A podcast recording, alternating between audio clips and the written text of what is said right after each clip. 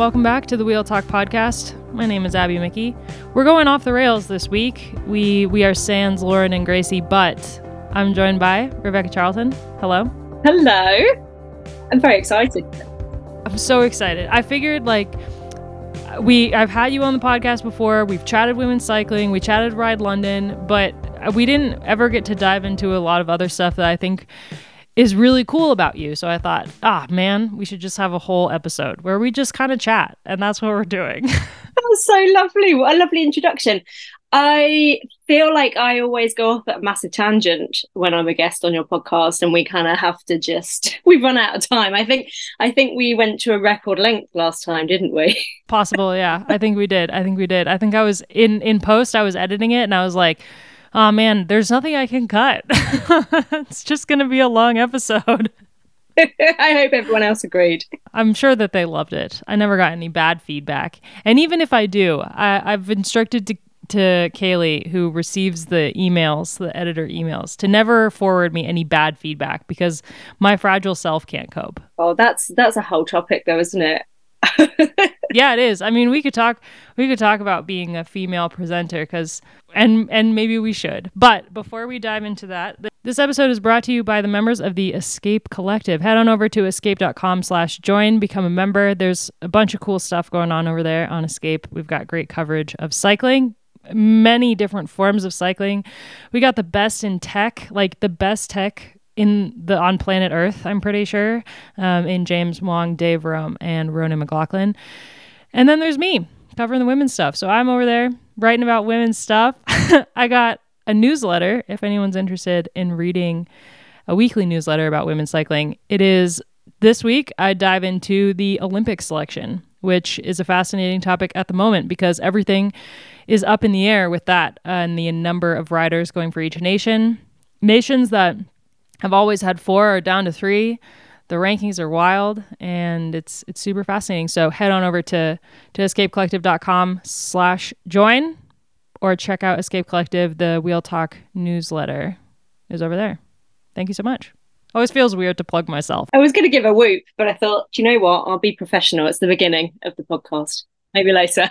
I don't even know where to start because we have so much that we could talk about. So I want to start let's just start with riding through pregnancy because this is something that both of us did and not everyone can do it. It's it's like you have to be okayed by your doctor to be able to keep exercising. There are definitely people who who shouldn't try to ride through pregnancy, but I was watching Ellen van Dijk just like continue her training all the way up until she gave birth and I'm I'm just so in awe of that. I I stopped riding on the road mm, I think when I was 18 weeks, I crashed my mountain bike and got a concussion. And I was like, I am pregnant. Like, I'm terrified. So after that, I only rode Zwift, which was um which was like a godsend. Like i felt like all through pregnancy i was losing who i was. I was like i don't know what's going to happen next. Like this is crazy. My body's changing. I'm throwing up three times a day but i still don't fit in my pants. Like it was just wild. And then every time i could get on a bike it was like i could kind of recenter myself how did you find riding through pregnancy and, and what was your experience with that? Yeah, I think I think that sums it up in in the way that you've just said. You just don't know what's next, and I think that I was just constantly adapting. And the biggest thing that I kept saying to people, because I was really publicly sharing my journey, I I sort of said from the very beginning, you know, whatever happens, I'm gonna keep talking about it as much as I can or as much as I feel comfortable to do um, because yeah, it is such a huge unknown for your first pregnancy, um, especially when you're navigating sport and exercise. I think, and early on, I was. I don't know what came over me. I was so determined to actually ride even more. I think just because your body's changing rapidly, um, for me, I felt very, very sick like you. Um, I was just like girls. It's when you're pregnant with girls. I'm convinced. I'm convinced that girls make you like have just the worst morning sickness, but it's not in the morning. It's uh, all ah. day long. That's a dumb way to call it. To coin the phrase morning sickness, a man sick all the time, and it got worse in the evening. I was like, this is not even. And then people go, oh, just a little bit morning sickness, and and do you know what? When you watch like Bridget Jones's Baby, which I you know I have many many times, obviously. I don't know about any other listeners. It's a classic. Uh, it's a classic. Um, but when you know Hollywood tells us that you go, you just get like a waste paper bin and you go, well, mm. oh, yeah. I must be pregnant. Oh, oh God, I just, only. Yeah, and you're like sick yeah. once, and it's all very cute, and you know it's horrendous. You're just all day just trying to manage carrying on feeling that sick, and for most people, me included, I don't know about yourself. I didn't want to tell anybody until I'd got to my first scan. And so you spend actually what feels like a really long amount of time lying to people. And I, when uh, I was presenting the women's tour coverage, um, on which goes on ITV in the UK, and I was in the, the first trimester and nobody knew. And I basically had to tell my producer before I had told anybody, like my family didn't know, no one knew. Like I so hadn't started telling people, but I was having to undo my jeans in like the transfer between the start and the finish of the stage. I, I, was hanging my head out of an open window the whole time, disappearing to like be sick the moment I'd done an interview. And I think that's something people don't talk about enough is that when you're sort of made to feel like really we should just keep it to ourselves in the first trimester for so so many reasons it does mean that in what's arguably the hardest part of pregnancy, you're doing it on your own and you can't tell your you don't feel you can tell your colleagues. And so yeah, I just said to my producer one day, I, I feel like I need to, to mention this because my behavior is so so weird. Um, because you know, I'm just trying to to not be sick. But anyway, again, I've gone off at a tangent, but I think the biggest thing for me was it was an unknown and I wanted to continue to be active. So I actually rode quite a lot, but in in that period of time that I hadn't told people, I was filming a series called The Bunny Hop, all centered around women cycling and we did a studio show. It was such an awesome show. It was really cool. Oh, thank you. I absolutely loved hosting it. And as you're it was, great, yeah. it was oh, I really appreciate that because it, you know, when you just absolutely love putting something together. And in between the studio shoots, I was going out and riding with professional cyclists and doing on bike interviews. And I was probably just coming, I was probably towards the end of the first trimester. So still keeping things to myself and I went riding with Katie Archibald and we did it and the whole sort of premise is we go to someone's home and meet them on their local roads and so where she is from in Scotland is fairly hilly and as somebody that is not good on a hill anyway, um, definitely used to stick to my racing on the track where it suited me. And so we were just going up hill upon hill upon hill. And it's one of those where you go, you know, is this is this the massive hill you mentioned? Oh no, no, no, this is just this isn't even the hill yet. And I was just absolutely hanging. And I just got on with it and I was obviously a lot, lot lot less fit than an Olympic champion. um, but it was it was one of those things where I kind of just thought I'll just carry on doing what I do, and a lot of people tell you to do that in pregnancy. And then I started um, a sort of YouTube documentary series to document my pregnancy um, in line with the sport.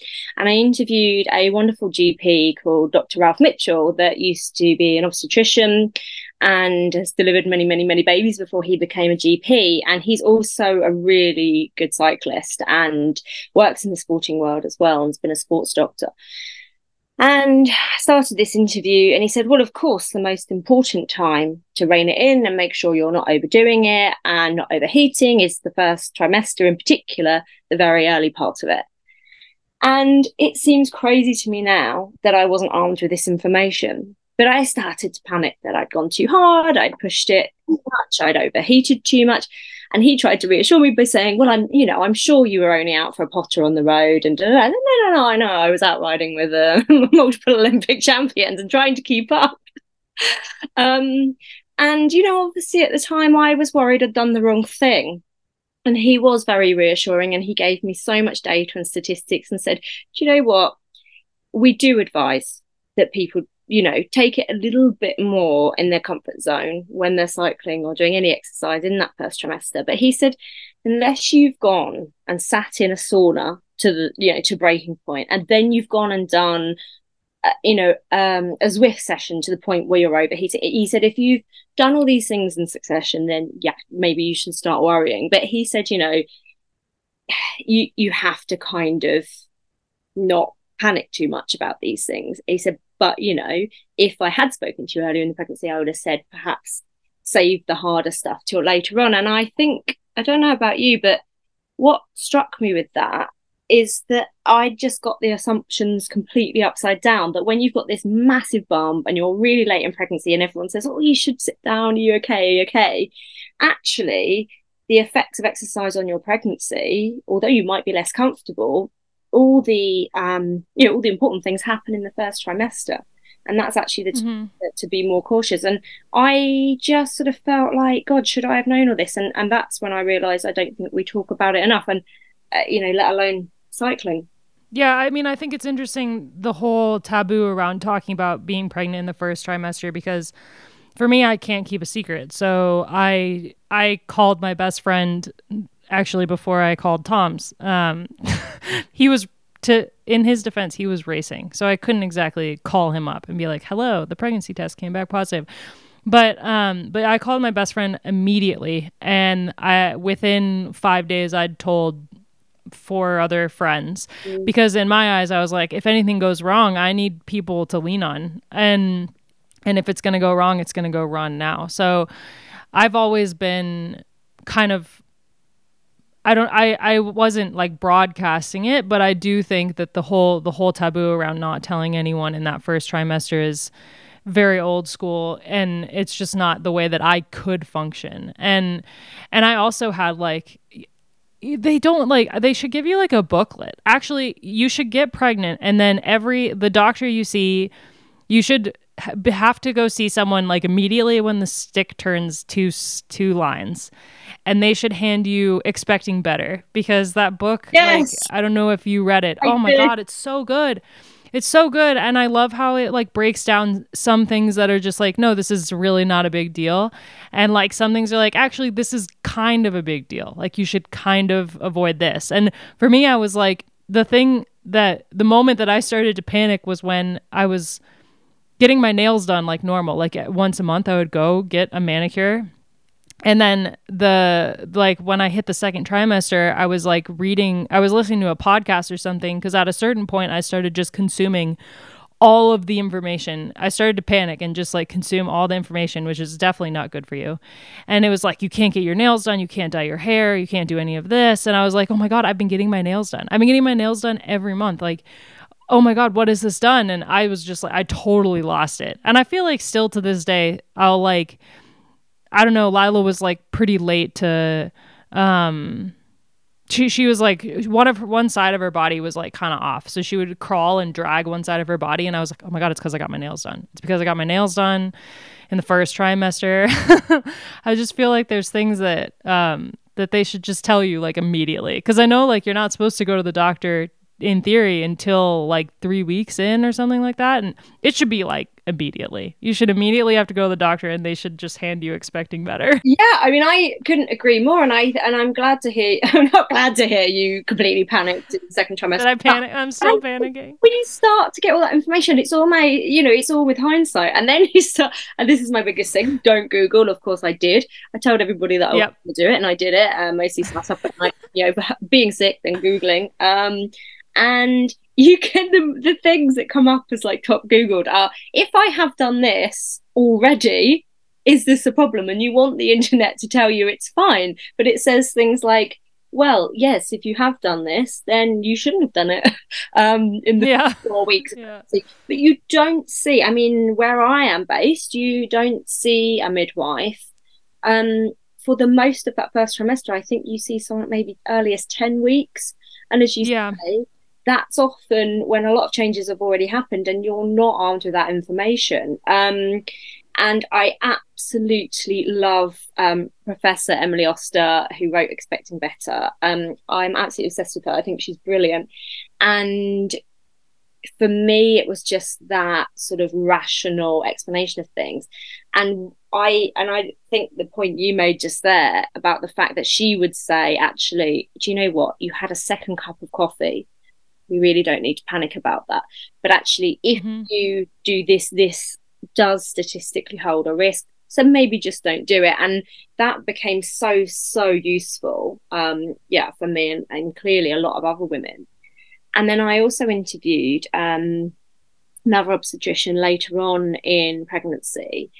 And she said something to me, which I just think is so, so useful just for life. And and she said, when people come through um, you know the medical system she said and they see so so many pregnancies um, you know some with you know really difficult complications some that are very smooth. And she said um, a huge proportion of that time it has nothing to do with anything you've done. It's not because you had your roots colored. It's not because you did your nails. It's not because you had five cups of coffee that one day. She said but if you're the kind of person that is going to do that, but then dwell on it and blame yourself and think it's, you know, gonna impact things. She said, just don't do it. Um, which mm-hmm. I think for some things is is perfectly possible. Um, if you are going to drink too much caffeine and then worry about it, just don't have the caffeine. Um, but I, I kind of, yeah, I followed Emily Oster's um, guidelines of, you know, um, was it two, 200 milligrams a day, um, and kind of tried to stick to that and then and then not worry about it. But but you do and and I think in the sense of Zwift I mean I just I love Zwift anyway as you know like I'm like crazy. Oh, I just love going on Zwift. And um God, it's just like it it just is amazing. Like I, I was doing the Kristin Armstrong and Dani Rowe have their postpartum mm-hmm. pregnancy workouts on there and I was just doing those and just love it, loving every second of it. I mean it was just like it's just so useful as a tool for for anybody. Uh, but like for me in that in that time like i loved it before in during the pandemic i like kind of fell in love with zwift when you couldn't really ride outside. But then through pregnancy it was like this whole new appreciation for just what it what it gave me in pregnancy. And i just like oh i cannot even describe how much I love Zwift. oh, I completely, I completely agree. It's brilliant, and and I kept thinking that as well. I kept thinking because I I got to the point where I was predominantly on Zwift, and I was doing a lot of gravel riding as well, which became my other obsession. Um, but Zwift for me, it, it sort of made me appreciate the fact that if it hadn't been for Zwift, I just wouldn't have been doing well, probably very much at all towards the very end. Mm-hmm um, because obviously physically it becomes so difficult. And I was I was on Zwift.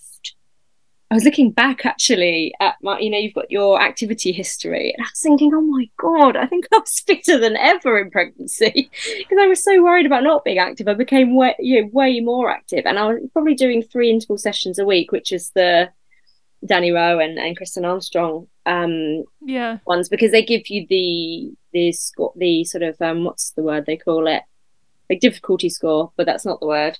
And it just tells you, okay, this is pretty safe intensity versus what you could got. I think they said about 25 versus about 45 if you were going for a crazy yeah. interval session and constant reminders, which you don't think you need, but you do, saying, you know, make sure you're drinking, make sure your fans placed well on you and things like that.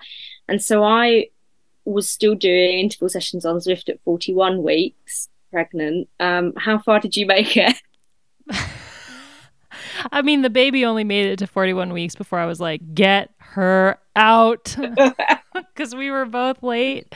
Um, yeah. But I think I made it until three days before her due date. Um, was the last time that I was able to ride Zwift, and it, and I think I could have kept going, but I was so. I mean, come on, like, it's like anxious at that point. Yeah, I, I was like at that You're saying point. That like you like... stopped after a week. no, I mean, yeah, I remember like going to a checkup three days before her due date and being like, should I still be like riding an indoor bike? And my doctor. I think that she just had no idea what to do with me because she's only worked with like Spanish women who are just like can their main question is like can i have a glass of wine? And i'm like can i keep riding my bike? And um but but i finally stopped riding three days before a due date because i was just i think i was just like so fed up at that point that i was like i cannot even be bothered to get on the trainer. That's fine like three days before.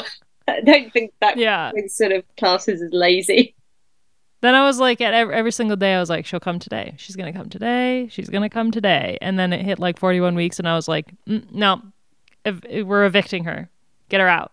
I I just think it's absolutely crazy that we you given what we do and you know the fact that we were just identical and we pretty much gave birth at the same time didn't we yeah it's wild uh, this is what like we we were we touched on it a little bit like when we were at the tour we talked a little bit about how we both missed the first tour but obviously like we both gave birth a couple months before the inaugural Tour de France Femmes avec Zwift. So we both weren't on the ground for this massive event in women's cycling. And for the two of us who cover women's cycling, who love women's cycling, I felt so much FOMO. I mean, I was really having a hard time uh, watching it. The first like two stages, I was like, it's fine. It's totally fine. I'm fine. And then the tears just started to come, and it was every single day there were tears, and I was just like, oh man, I was having such a hard time. Yeah, and I, I think something else that a lot of people have sort of asked me about, spoken to me about along the way is, um, and I know this is a great, great luxury to even have on the agenda, but timing when you get pregnant. And I know that this sort of crosses over with big decisions for a lot of athletes, thinking, well, when when's the Olympics, when's the Worlds, what what am I going to miss? And sort of trying to look at when you can get pregnant with respect to not missing something major on the calendar. And I had realized that with the career, you know, with the industry that we're in, you know, you can keep putting things off, saying it's not the perfect time, it's not the perfect time. And it was one of those things where I thought, you know, um, obviously I was absolutely delighted to get pregnant. And then you start to sort of look at things that you're not sure if you're going to make it to them or not. And for us, as you say, the tour was one of those, and it was just such a huge, you know, historical moment. And I had the hugest FOMO, but I was at, I don't know, I'd love to hear about you, you how you felt at that point, but I was absolutely convinced I was going to go. And I was like trying to make it happen. I was too. And I, I was too. A, I was. Yeah. I couldn't get a passport in time for for Mila. I yeah, I was the same. I was the same. I I managed to get Lila a passport. Um, but I was like, well, I need to bring a nanny because I'll be working. So I need someone to hold Lila. And then it wasn't it my boss was like, "Okay, well, let me know, let me know." And then I feel like it was like 10 days before the tour. I was sitting there and she was colicky, so she just cried all the time. Like she never stopped crying unless she was asleep and it had to be on me. And I was like, I'm delusional. There's no way that I can drive around France mm-hmm. for like a whole week with a baby that will not stop crying, who only wants to breastfeed breastfeed like there's no way. This is i'm being insane. So it wasn't until a, literally a week before the race that i called kaylee and i was like kaylee i don't think i'm going to make it to the tour de france Femmes. And he was like yeah i, I never booked anything for you because why is this so similar? Everybody else is saying to me yeah no there is no way you are going to be at any of these things week after giving birth. And i was still in i was still in hospital which is another story. Happy to share it if we have time. And um yeah, I think it was more other people going, yes, of course you are.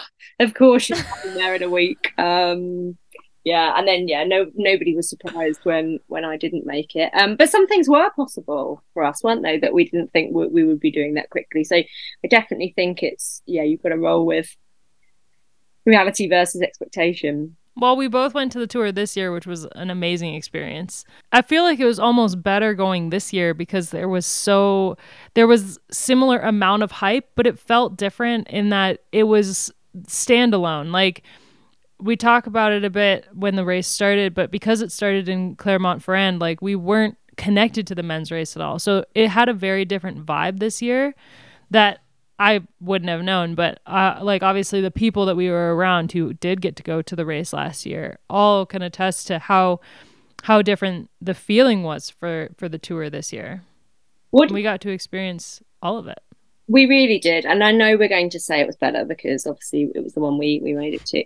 Um, but what did you? That made it better. Think? What did you think when there was the route announcement and it was going to be completely standalone from Paris? It didn't even really like phase me. Like I, I was kind of like, oh yeah, yeah, it makes sense. I mean, I think there was a moment when I was like, oh, it's kind of a bummer because for the women to start in front of the Eiffel Tower, like there's all these photos of them in 2022 standing in front of the Eiffel Tower doing sign on and it's they're just iconic photos. I mean, it's just like it really puts into perspective that this race that we've been dying to have for so long. Like the women finally get to race the Champs Elysees, but then keep going instead of just having it be this one day event. Mm. So I was I was maybe bummed for like a second because I didn't because I wanted to see the women race through Paris. And then I was like, you know what? No, like this is awesome because this means that we can stand on our own. This means that we can have an event that is not constantly tied to the men's race, constantly compared to the men's race. Like we can start to distance ourselves while still having the benefits of the name Tour de France Femmes. I don't know. What did you think? Yeah, it's it's interesting, and I think because you know, during obviously as we've just said during the first edition, you know, we were bit, a little bit busy, um, probably a little bit tired and out of it. Um, a tad, probably tad, tad, and I and I probably gave less thought to it than I might have done otherwise. Um, when you know when you have the kind of big reveal, but I found that more people who um, are kind of outside cycling circles, people that don't follow the sport as closely as us, have all said to me about this year's edition, um, "Oh my god, like isn't that just awful though that it's not in Paris? And, and it wasn't until people, yeah, that, that don't follow cycling a lot have said, well, why why isn't it exactly the same? Which again is another is, is another story. Um, but I found that yeah, people like yourself and other people who were there experiencing it kind of didn't even it wasn't even a talking point, was it? Because it, you know the the start was just brilliant. The presentations were fantastic, and it it was just such a brilliant race. So no, I don't think it it became a talking point within the sport. I think it always would have been a talking point the first year that they moved away from. Paris, but like next year when it starts in a different country than the men finish, I think that it's not even well, the talking point will be that the race is starting in Rotterdam, not that the race is starting not in Nice where the men will finish next year. So I think yeah. Yeah, like it's interesting as the years go by, we're just going to distance. It's going to become more and more its own entity, which I think is a great thing. Mm-hmm. Like we can have races that are tied to the men's race in a way that they'll never be separate. Like Paris Femme will always be, you know, the day before, maybe on the day. Who knows if they'll ever change that? I personally love that it's the day before because it just gives the women the entire day. There's no competing coverage, it's just completely for the women, and I love that. Um, but the, the, that's a race that's never going to be separated. Flanders as well, like they're always going to be tied together. But the Tour de France, like we can have our own mm. our own space for that, which is really cool. Yeah, I'd agree with all with all of that, and um, and I think on a personal note, I know you absolutely adored it as well. Just being there on the ground and following the race for the first time was, I mean, I think again, people were quite, I don't know why, I think people were quite surprised when I said I, I genuinely think that was one of the best working experiences, if not the best experience I've oh, felt. Hands down. 20 cycling. Yeah. Yeah. I mean, we were working like insane hours. Like I was working from like 10 a.m. until 2 a.m. And I still, when the race ended, I was like, no, no, no, I want to keep going. Like I still had stories bouncing around my head. I, I was still like, it was incredible. And being away from Lila, I thought it was going to be so much harder, but it was like, obviously i think you traveled before then for work it was my first time away from her for more than 18 hours so for me it was like a huge a huge hurdle in the beginning, just leaving her behind. And I cried the entire drive to Clermont-Ferrand. I, try, I cried the whole time, like, I can't do this. I almost turned around multiple times.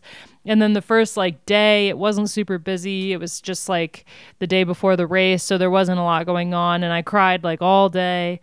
And then the race started, and it was like I had no time to miss her because it was so full on. But every single second of it was just an absolute joy. And being in the press room with all of these incredible journalists who were focused on the women's race and incredible women who I just love their work. It was really cool. Like Sadhbh, like, oh my God, meeting her was was kind of like, I don't know, meeting a professional rider. Like I was just like, oh my God. Oh my God, she's amazing. like, and uh, it was really cool. It was so cool. It was just like, what an experience. I feel like, yeah, I looking ahead to next year, it's like a, a not not not even a thought in my mind that I could ever miss it. Yeah, uh, you're going to make me cry.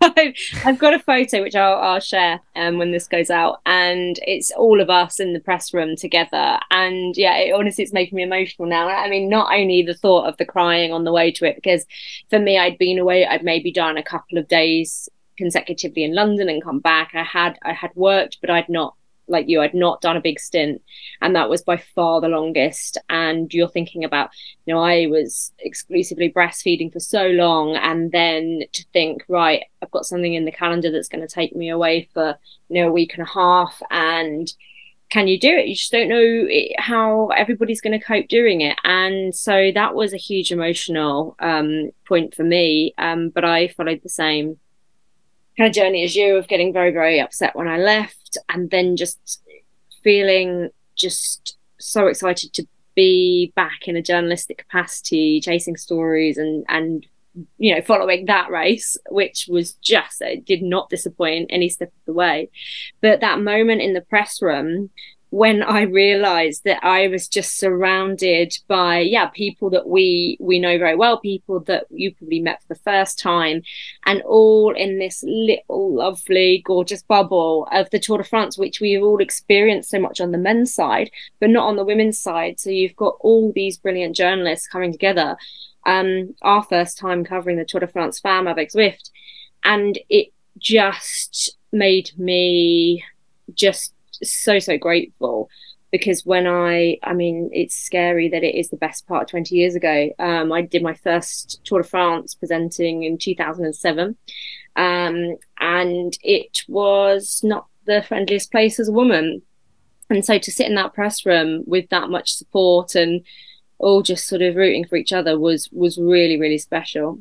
Yeah. Yeah. It was just, it was just so cool. I mean, there was one day, I think it was stage three when, we were having a hard time getting from the press room to after to the post finish area where the riders would be, where we could do post race interviews and stuff. And um, the ASO does not love journalists. They really like to make it hard for us to do our jobs, which why? Like why? Why?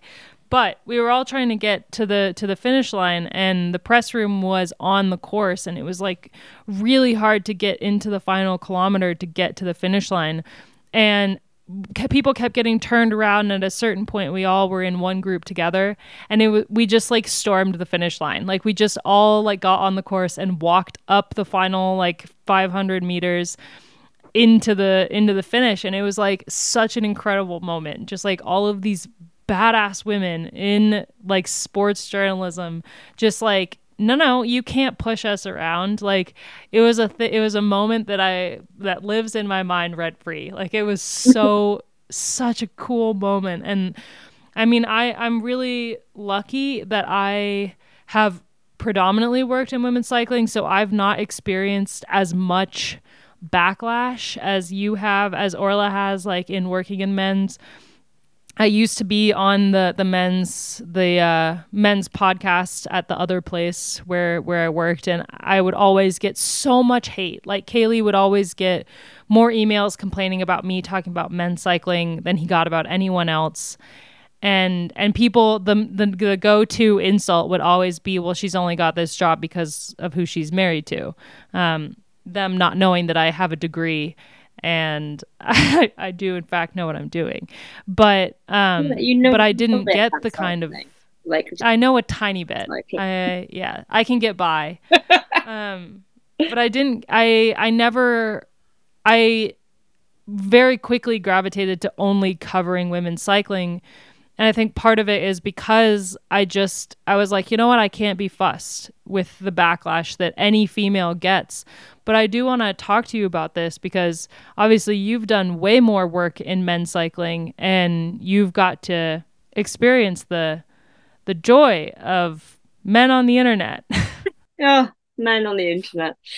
Well, so going back to what we were just saying about that kind of moment where I, I took a picture, didn't I, in the press room because we were all uh, having a bit of a laugh comparing our nails after we kind of dealt oh. with that topic and um it's a great great conversation yeah. anyway anyway no one we go people can go back and listen to that extensive episode about uh shellac nails but um you know we took a photo we were in the press room we had a, a moment of lull before it got into you know the the heat of the action towards the end of the stage had a moment catching up and talking yeah about what what nail designs we had for the tour. Some people had matched the yellow jersey, hadn't they?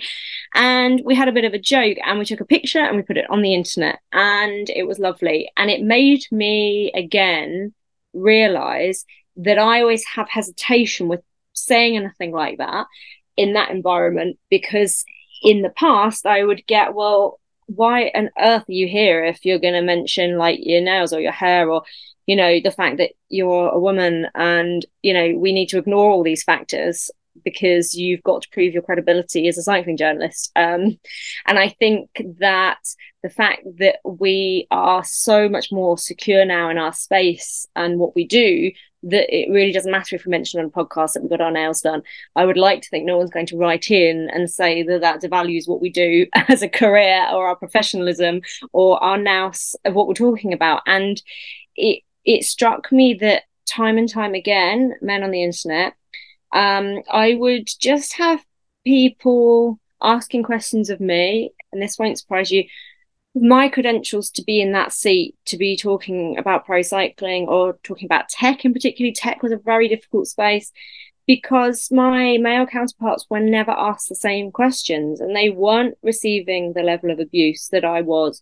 And it was horrendous. And I probably only realize how horrendous now when I don't get that extent of abuse, but I used to. And it makes me realize that, you know, even now, if you came into the industry and got that, it would, it would be quite shocking. But we all, you know, you mentioned Orla, myself and her, known each other for a long time, and we just started putting up with so much of it um, and the fact that we can be more vocal now and share our journey through the sport from quite a young age when we both came into it I think is really important. And and that was the biggest thing on any level, whether it was abusive or it was, you know, just a reader, viewer, listener uh, question. It would be why are you here? Or you prove prove that you know what you're talking about constantly. And as I say, that was never that was never asked of anybody else. Purely the fact, and you know, God forbid you you dress in an, in a feminine way because that devalues you even more. And that's why I'm just so on board with all of us saying, do you know what? I'm going to I'm going to be in the press room and I'm going to wear a dress and I might even mention that I'm wearing a dress. But then that was my favorite part. Oh my god, my favorite part of the tour. Well, one of my favorite parts was just wearing baby like ba- clothes I can't wear around a baby. And I I had yeah. so much fun. I had so much fun packing for the tour. I was like, I'm gonna wear skirts. I'm gonna wear dresses. I'm gonna wear really nice tops that aren't gonna have vomit on them. I'm like, I was just like so excited. Yeah. That's why I did the outfit of the day. Like nothing I wore was like brown groundbreaking, but it was just like so fun and and being in the press room with everybody like everyone just gave me compliments. And it was just like oh i feel so like lifted by all these people. And and i mean even people who who follow me on on instagram they were even like eh, people were loving it. Like people who just listen to the podcast. And i was just like man this would never happen if it was the men's tour ever because the only time I've ever covered the men's tour, it was for two stages. And the amount of comments I got about how I was only, like, I only got my job because of Tom's, I was like, yeah, I'm out.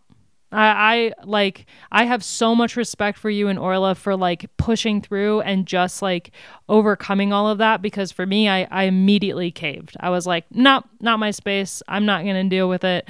But man, you two have just like really been groundbreaking in making carving out a, a, space for for women to cover men's sport. And it's just been so cool to watch for someone who's like a fan of you a fan of her and also a fan of men's sport. Like to feel like okay maybe now if i felt like i wanted to go back to that space like i would feel a little bit more secure in it.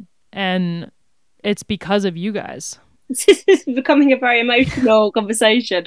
Um, thank you for saying that. And I think that, you know, it does take so much resilience, but people, yeah, Orla has been so, so significant for me having that confidence as well. Because if there's more than one of you, you're moving in the same direction, obviously, which is where we felt at the, at the Tour de France Femmes, you know, it it's so significant and it just changes your mindset. And I would like to think that you and I would feel a lot happier to go to the Tour de France now and walk into that press room with the conviction that we know we're good at our jobs. And actually, I have a floral dress on and let's not let's not dwell on that. And i would like to think we'd be more comfortable and confident in that space. I went through a long period of time and you could even look back at the you know content i was presenting at the time.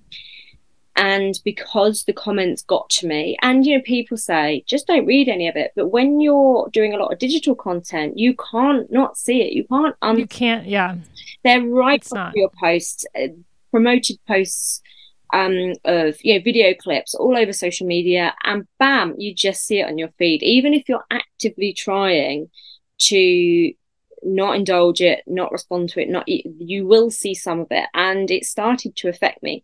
And you can see me go from my kind of natural style to I actually did a I did a tech shoot in a massive baggy men's like grey jumper um, and baggy trousers because I was so fed up with having to defend my figure, my physique, the way I looked, the way I dressed, um, how I came across physically, that I just couldn't deal with any more comments about my appearance. I never had a comment on my content. No one ever said, that was an interesting point you just made about inner tubes, whatever.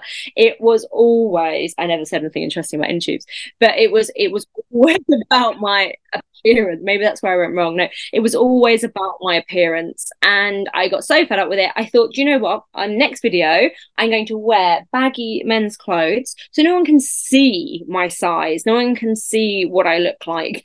So I'm just going to hide.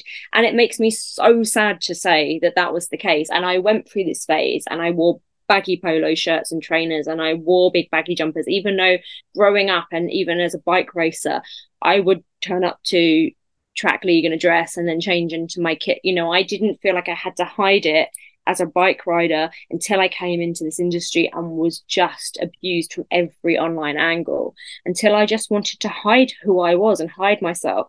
So then starting to, you know, overlap with people like Orla and then start working together and getting to know each other as friends, it made me stop apologizing for myself and realize that I didn't I I didn't want to I didn't want to dress like that. So why was I doing it? Well, because I was just getting fed up with the bombardment. But then the more she would come to a cycling event or cycling TV coverage, wearing a dress. Well, I thought, well, I'm going to wear a dress as well, and it oh, it's it makes me so sad that we were both in that position, but happy that it is it is changing. Yeah, I mean, she's just like un unreal. Like, she is. man, I have so much respect for her, and also she's just so good at what she does. So good. It's it's so cool. But we also need to talk about how you went from the the Tour de France Femmes, working every single day the entire time, straight into the world championships or then you talked for like eight hours a day straight to yourself because i can't once i came once i got home from the tour and i had that like post tour come down i was like i actually can't touch my computer for a week. I need a break. But you just you just kept going. Um well something i've been thinking about is that we shouldn't make things look too easy on social media. And it's something I don't I don't talk enough about the night that you've cried because you're leaving your baby for the first time, or um, the fact that like logistically it, it, it would it had just become comedy how how logistically difficult it was for me to get from the Tour de France Femmes to the Worlds and so I had basically pre-packed all my suitcases for like different jobs. And I'm like obviously trying to pre-look at the weather forecast. So we were going from what turned out to be pretty decent weather, didn't it, across the tour? Yeah. And then we everything but the Tourmalet. Well, there was that. Oh gosh, I could talk. I could talk all day about the Tourmalet day. Uh, I was not prepared for the Tourmalet day. Um, that was a day. That was yeah. I didn't. I wasn't ready. Mm. I was so ready. I changed into welly boots and a pac-a-mac halfway up. I was so. I was. That was the day that I wore like really. I got go in in prep for the for the tour. I got a couple new outfits, and one of them was this pair of loafers from Reformation that I'd been eyeing for months. And they went out of stock, and then I had an alert set. And so they came back in stock, and I was like, I'm wearing those to the tour. And within two days of the tour starting, I was like, I can't wear those. I am going to get blisters like you've never seen if I wear those because we walk so much. And then I wore them on the Tourmalet day because I'm an idiot. oh, but you look so good. You know, I took them off. I, t- I did. I put them in my backpack and put my tennis shoes on when we got to the top of the Tourmalet because I was like, "This is nuts." You are wearing you are wearing the practical footwear in my in my photo. In the photo, great photo now I think about it. I will go. I will try and remember what we were originally talking about. But my my one of my favorite moments is this the Tourmalet day, and again, it genuinely makes mm. me emotional looking back at it because it was just the best day. It was just incredible, and we'd had we'd basically been told um, sort out your logistics for getting to the top of the mountain because once race day is on, you can't just scoot up in your hire car and um what did we do? Well, we ended up having to leave the car. Oh, I um, forgot about this. And walk up the Tourmalet. Yeah, because somebody wouldn't just take the chairlift that was right there. Oh, oh, okay. So I I am a little bit hot on health and safety, and I just felt like they just I just wasn't happy getting on those chairlifts. How did you? Yeah, Matt and I Matt and I took the chairlift. We were kicking our feet, having a great time going up the chairlift so I missed out. Yeah, just got on with it. it. Didn't nice. feel a little bit out of season, unmaintained, and rickety. No.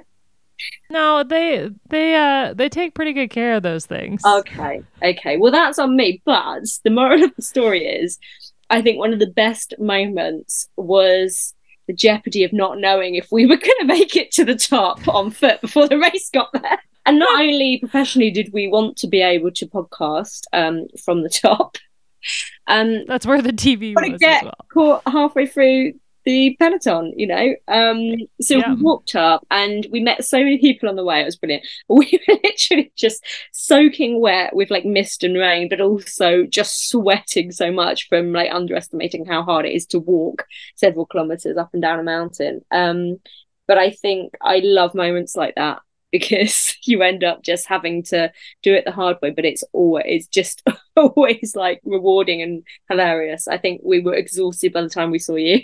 The benefit that you got was actually seeing the fans because taking the lift up and being at the top you had no idea how many people were on the roads because the the fog was so thick. Like it was like okay there are no fans on this mountain because you couldn't see anything. Like it wasn't until the riders started coming through that you could hear the sound of the fans down below. But because of the fog, it was like it felt like we were just all on our own up there on that mountain. It was really surreal, and I and that is exactly it. Jokes aside, we met so many fans, and you just got a feel for those beautiful images that you see when the riders come through the fans and going up and seeing them just gathering there and hearing like you know the groups of people with their cool boxes of beer and the you know ghetto blaster. Don't think we call them that anymore. Music. Um but it was yeah it was just an absolute joy. But going back to your original question um yeah. Basically yeah because we had good weather at the tour back. and it was hot. And then we went to scotland we to and it was not hot. And it was chucking it down. Um so I'd kind of had to preempt the weather for Scotland, pack a massive suitcase because I was um, on the host broadcast for the UCI. So obviously, um, going from podcast to being in vision on television, I had to make sure I was packing different outfits for every day. So the packing, I think, was the biggest part of all of it. Um, was just um, yeah, bouncing kind of from from one long job to another. Um, but I love a challenge, and it was just it was just brilliant. I think because the women's racing was so good at the worlds as well, coming straight off the back oh. of the second tour. For me, again, I just I was pinching myself. Um, yeah, that I had the opportunity to be at the heart of all of it, talking about it every day, um, which is an absolute dream. But also having the level of racing to talk about. You know, I think it becomes a cliche. People go, "Oh, isn't that a great race? Isn't that a great race?" But it it truly was, wasn't it? There wasn't a dull moment. We had so much to talk about, so much drama unfolding, and so many dynamics. And um, yeah, I, I, it was just an utter joy that whole time. I mean, for for us, we got really spoiled by the tour worlds back to back that were just unbelievably good. Every single day of the tour was like could not have been scripted. There was drama off the bike, there was drama on the bike. It was like unbelievable. And then we turned around and went to the the worlds where, you know, the rider that won was the rider we all knew was going to win, but the way in which it happened was so exciting that it was you wouldn't have even like you couldn't take anything away from the race because we knew what the outcome was going to be. Yeah, completely agree. And it was the right person. And you got Mila Mila got to come with you to the worlds. she did. So the day one in the Hilton Glasgow, um she auto called reception um hmm. about mm. 25 times before I realized what she'd done. so I'm like, no, I don't I wasn't calling for anything. Uh, like unraveled every bit of the toilet roll, like mm. like face planted into the shower. Like she um she had a whale of a time in the Hilton. Um, but it was really special and she yeah, she got lifted on shoulders to see the end of the racing and um it was it was really, really lovely having her there. I yeah, being away if we had if it hadn't been in Scotland completely back to back, um, that would have been very very difficult.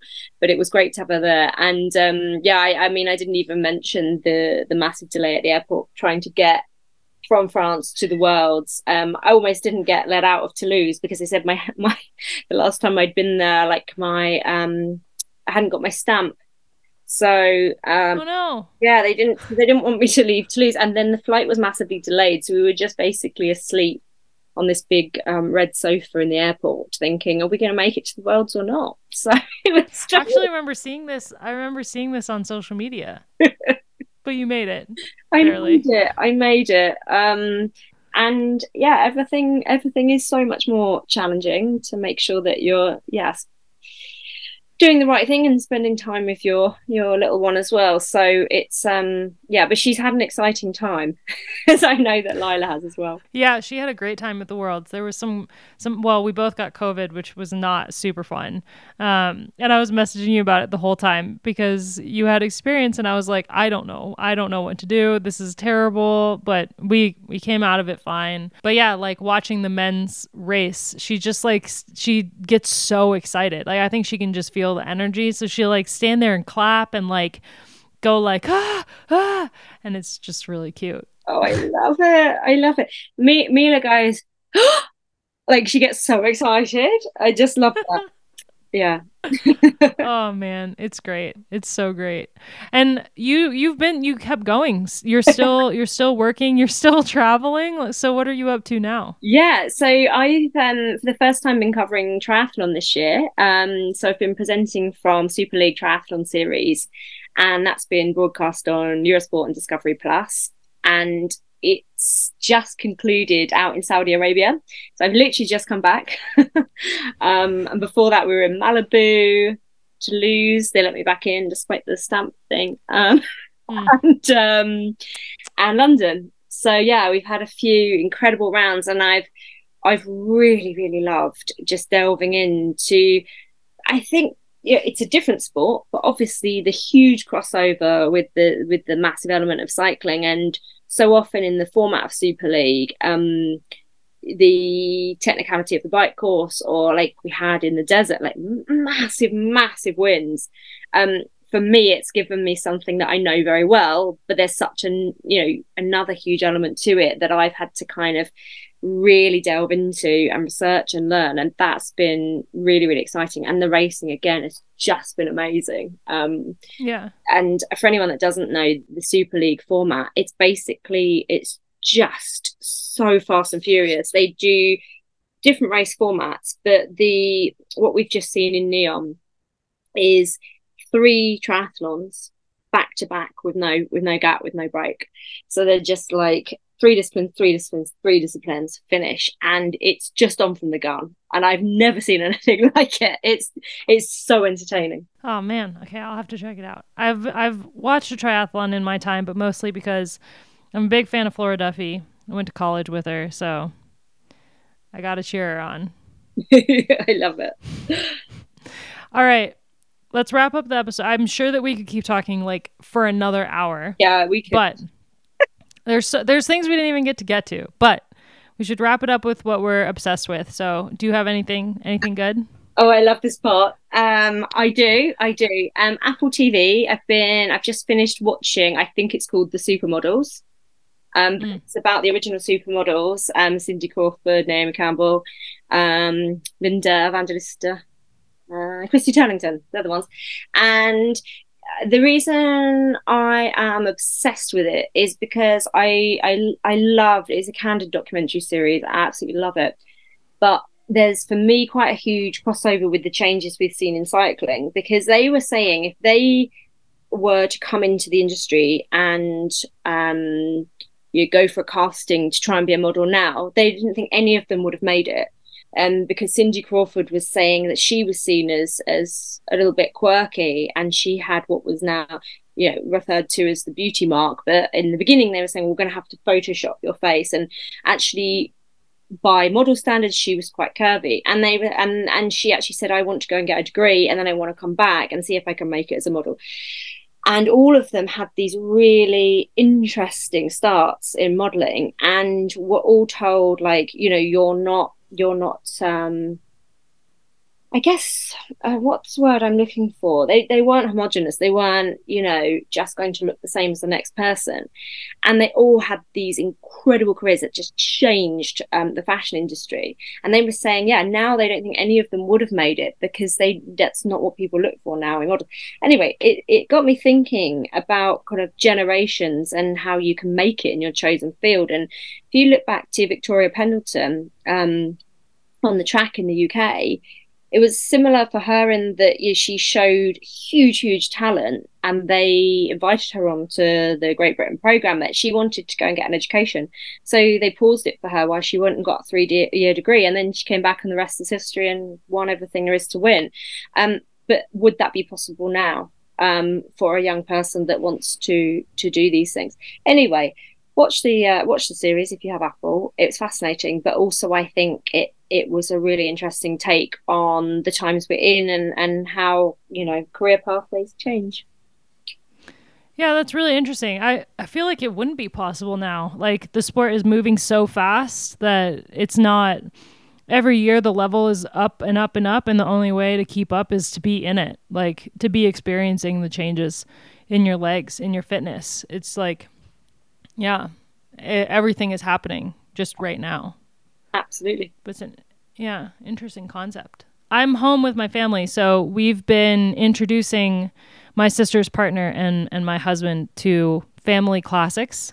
Um, so we've been having movie nights, and it includes old timey candy, uh, like um, what what I can't remember what they're called, but they're like the there's like powder, and then you have a stick, and you dip this you lick the stick and dip it in the powder. It's really gross. Dab, dip, dip, dab. Yeah, yeah, yeah, yeah, yeah. That sounds right. Um, and like pop rocks, pop rocks and stuff. And so we've been having movie nights. And the movie we watched last night was Young Frankenstein, which is a Mel Brooks classic. It is phenomenal. Uh, if you've seen any Mel Brooks movies, I think the most famous one is probably Spaceballs, but Young Frankenstein is just uh, the jokes are so bad and so good, and some of it just really doesn't hold up in the modern lens, but it is f- just very good. Yes. Uh, my sister and I watched it for the first time when I think we were like seven and four. My mom was like, Oh, they'll love it. It's funny. And it's black and white. So we immediately thought it was a horror movie. And then neither of us could sleep for like a week afterwards. Um, so it's funny to watch it now with the perspective of the first time we saw it, we thought it was a horror movie. I love that. Um, but yeah, Tom's only laughed two times the entire movie, and I was like, bro. But do you do the thing on. where you watch? Like, why aren't you? And I watch him. More funny, yeah. Yes, for sure. Because I've seen it so many times that I could quote all the all the jokes, And so I'm watching him like, is he gonna find this funny or not? Yeah, and then you anticipate it coming up, and he doesn't look like he's engaged. Are you? Come on, focus. This sounds, sounds really fun. That's exactly what I did. Yep. Uh, well, I can't thank you enough for being here. This has been just so great to chat with you, and and yeah, we could definitely keep going. So I'll have to have you back on at some point. Thank you so much for having me.